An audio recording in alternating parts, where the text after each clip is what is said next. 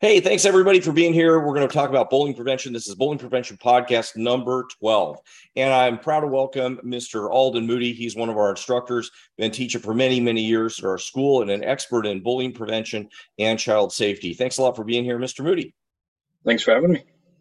All right. So we're going to be talking about bullying prevention and focusing on something that I find really amazing. We've talked about before that we know that getting a black belt getting a black belt is going to be reducing bullying in kids 64% reduction in bullying. If my marker works here everybody. And that's an amazing statistic because that's more than any school-based bullying prevention program. But what we really love to talk about is that kids getting their black belt and getting second degree black belt in martial arts is one great thing and and they can get a, a lot of experience in other ways and of course they can be um, uh, you know improve their uh, reduce their bullying in lots of other areas besides martial arts. Well what we really want them to do when they're this confident and this capable is not just keep people from bullying them but also become a protector. We want them to protect other kids. So let's talk about that a little bit. Mr. Moody, anything to add there?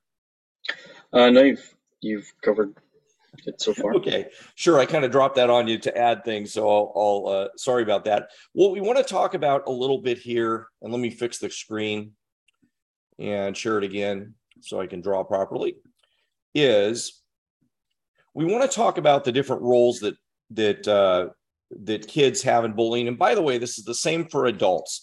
So for kids and adults, uh, we really want to translate. It's it's a little bit different for adults, but but think about this in in some situations that you might have at work for people that are parents or educators, or even somebody that's watching this because they want to help kids. You might have a kid that's being bullied.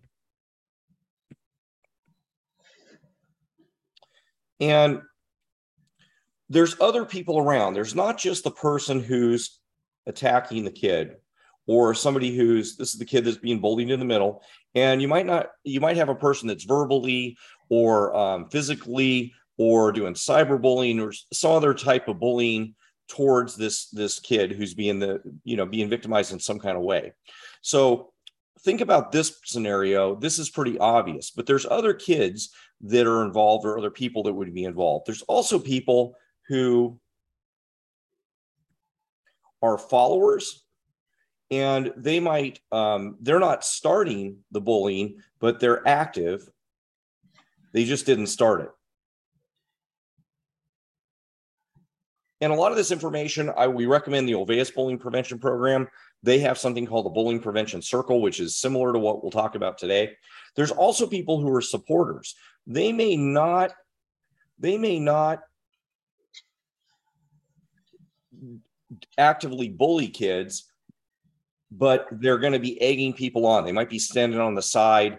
They might be um, supporting the other kids. So they might be telling the followers or the, the the child that started the bullying that they're doing a good job. They might be telling them later, "Hey, we think it was really funny what you did to that that child." So these kids, this the active, the one who starts the bullying, the active kid that didn't start, one that are, are supporters, those guys um, are still involved in continuing this process of bullying. Then there's also the passive supporters. So these guys, they may not start the bullying, but they are, they still like it. So other kids in an environment where kids getting picked on, they may like the bullying happening. They may think it's funny. They may be laughing on the side, and it makes the kid feel worse. Plus, it encourages these other kids in the environment to continue the bullying. Now, there's other kids involved too that aren't really don't really like the bullying, but there's disengaged onlook, onlookers. They may not really care one way or the other. Then there's also a pretty big percentage. If you look at our other data that we talked about earlier in the podcast, in one of our earlier podcasts, is possible defenders. These are kids that don't like the bullying, but they don't know what to do. They think they ought to help, but they don't do it yet. So these are kids that and you can imagine this person, they see what's going on, they think it's really lousy what these other kids are doing to the kid who's being bullied, but they don't do anything. They don't do anything at this point, moment. And then there's the protector. And this is a kid who dislikes the bullying and does something. Now, this is labeled differently in different types of programs and different things that you might see. But this protector, this one here, this is what we'd like our in our martial arts classes, our black belts to be.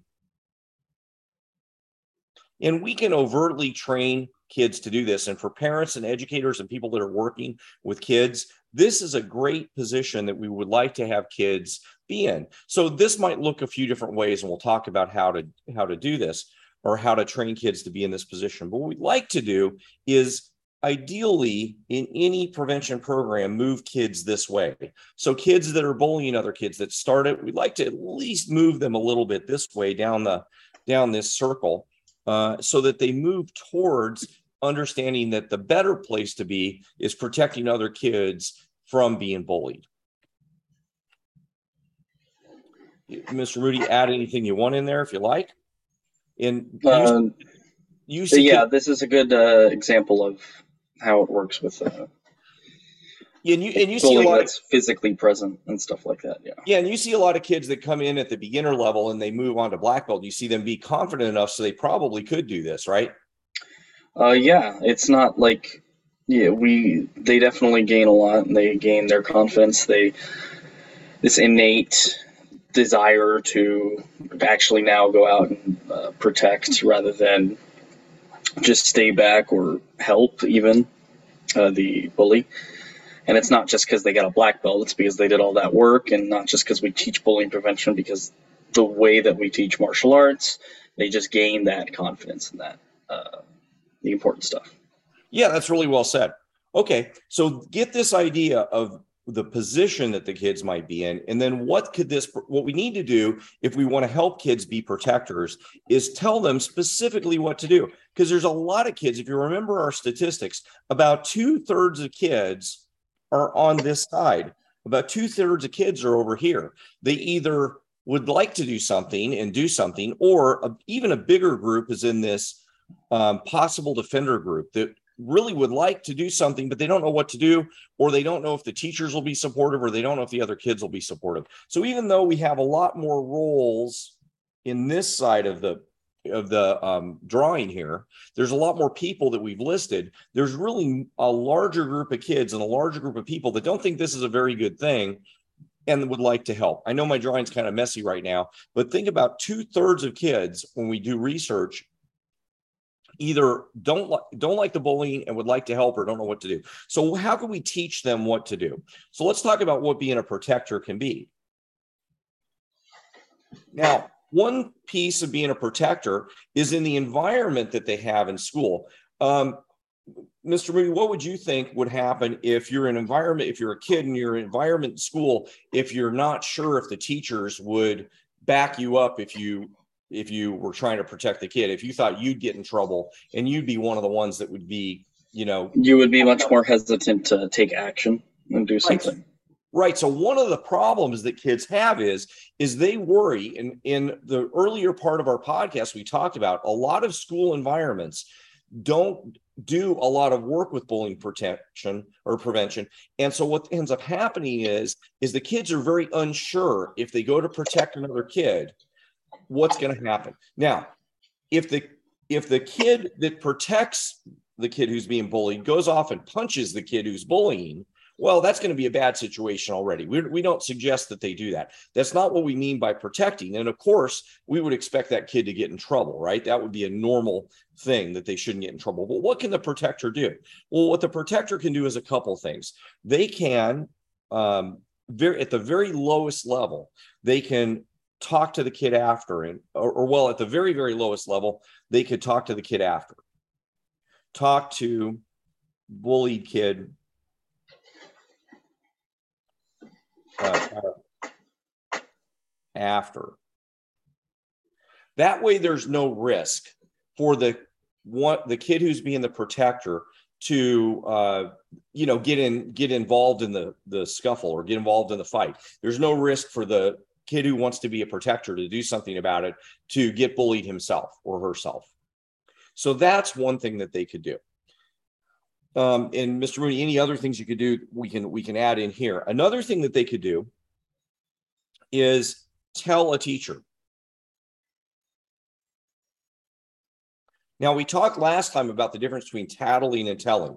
Tattling is when you're trying to get attention for yourself or get somebody else in trouble. So you have to tell the teacher in a way that you're letting the teacher know, hey, Sally is getting uh, getting picked on over there, and I'm worried that I'm worried that she's getting bullied, or I'm worried that she needs some help. And so the teacher would know that this isn't just you tattling on the other kid that's that's bullying her. So telling the teacher, and if you're a parent or an educator, what role playing through this with a kid would be very helpful so they know what to do. If they say, hey, I, you know, I, they're reporting to you that um, somebody's getting picked on at school, talk to them about how they can tell a teacher in a way that's not going to sound like tattling because teachers hear tattling all the time. They hear it all the time. So they're going to get, um, they're going to get a lot of, uh, they're going to get inundated by that. And it's going to sound the same as everybody else that's trying to get attention for themselves or get another kid in trouble. Um, pop in if you have anything to add there, Mr. Moody. Um, and the third thing that they could do after tell a teacher, so they could talk to a bully child after they can tell a teacher, they could do both of those. The next thing they could do is they could intervene. Now, the intervene would be in this kind of case is maybe something very simple like they could tell the other they could tell the kid to stop or they could just go up to the kid who's being bullied what we teach them in our classes is put their arm around the kid who's being bullied and say come on you don't need that so intervene in a variety of different ways. One of those is put their arm around them. Again say come on you don't you don't need that. Come with me and just take them away. Now that's a pretty strong position to be in. You've got to have a lot of self-confidence to be able to be that kind of protector when the other kid's in the middle of getting bullied or getting yelled at or getting pushed or or you know having some uh, something more severe happen to them so you know this this level of confidence has to be a lot higher uh, for you to be able to do this did you have anything to add there mr moody uh, well the only thing i would say is the reason that intervene is higher on the the what the what ideally a protector would do in this situation than like tell a teacher, for example, is one of the reasons is it happens instantaneously. Well, you are physically going right then and taking action rather than going to a teacher and depending on the situation, maybe the bullying has already been completed once the teacher actually does anything about it. So ideally that protector, the highest level would be the one actually physically going and intervening rather than telling a teacher and stuff. Yeah. We'll obviously do that after, but you know, in the moment.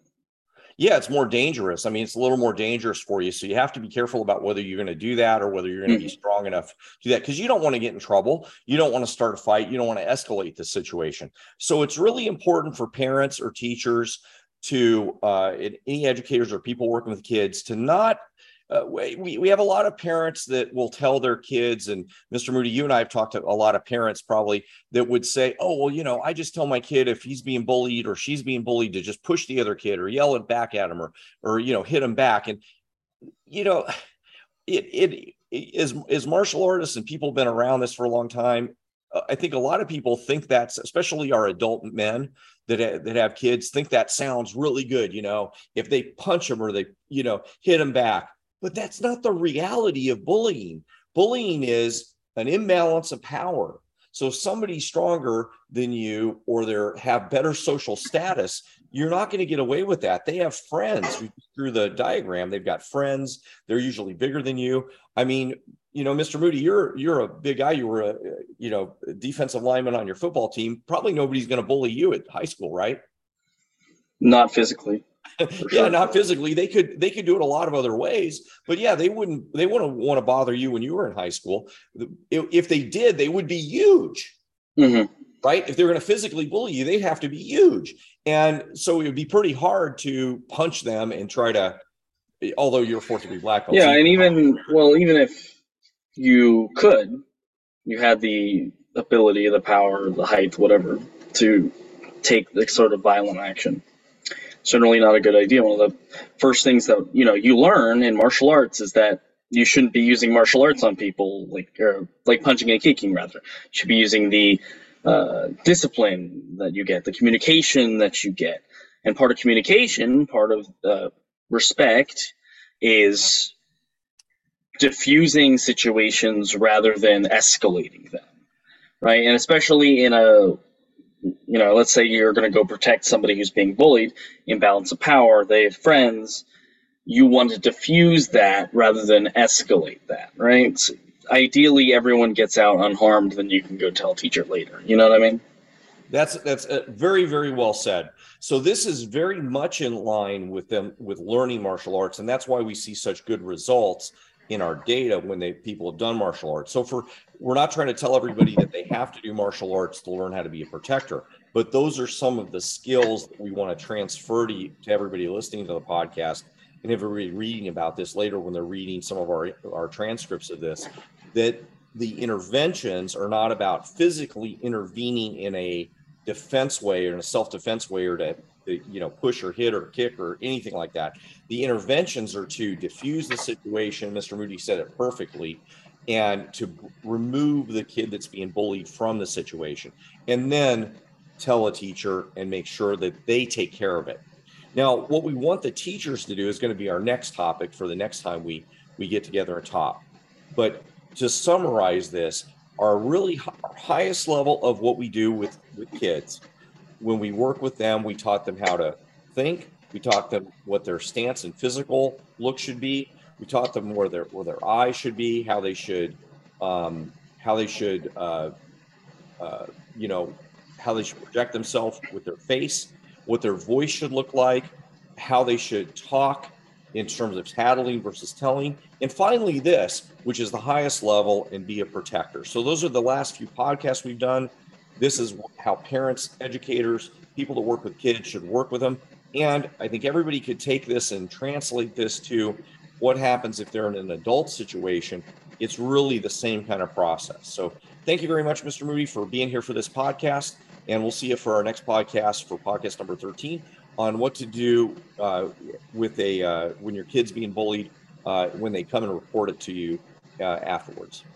Thanks a lot, everybody, and have a great day. Thanks, Mr. Moody. you're welcome sir thank you for having me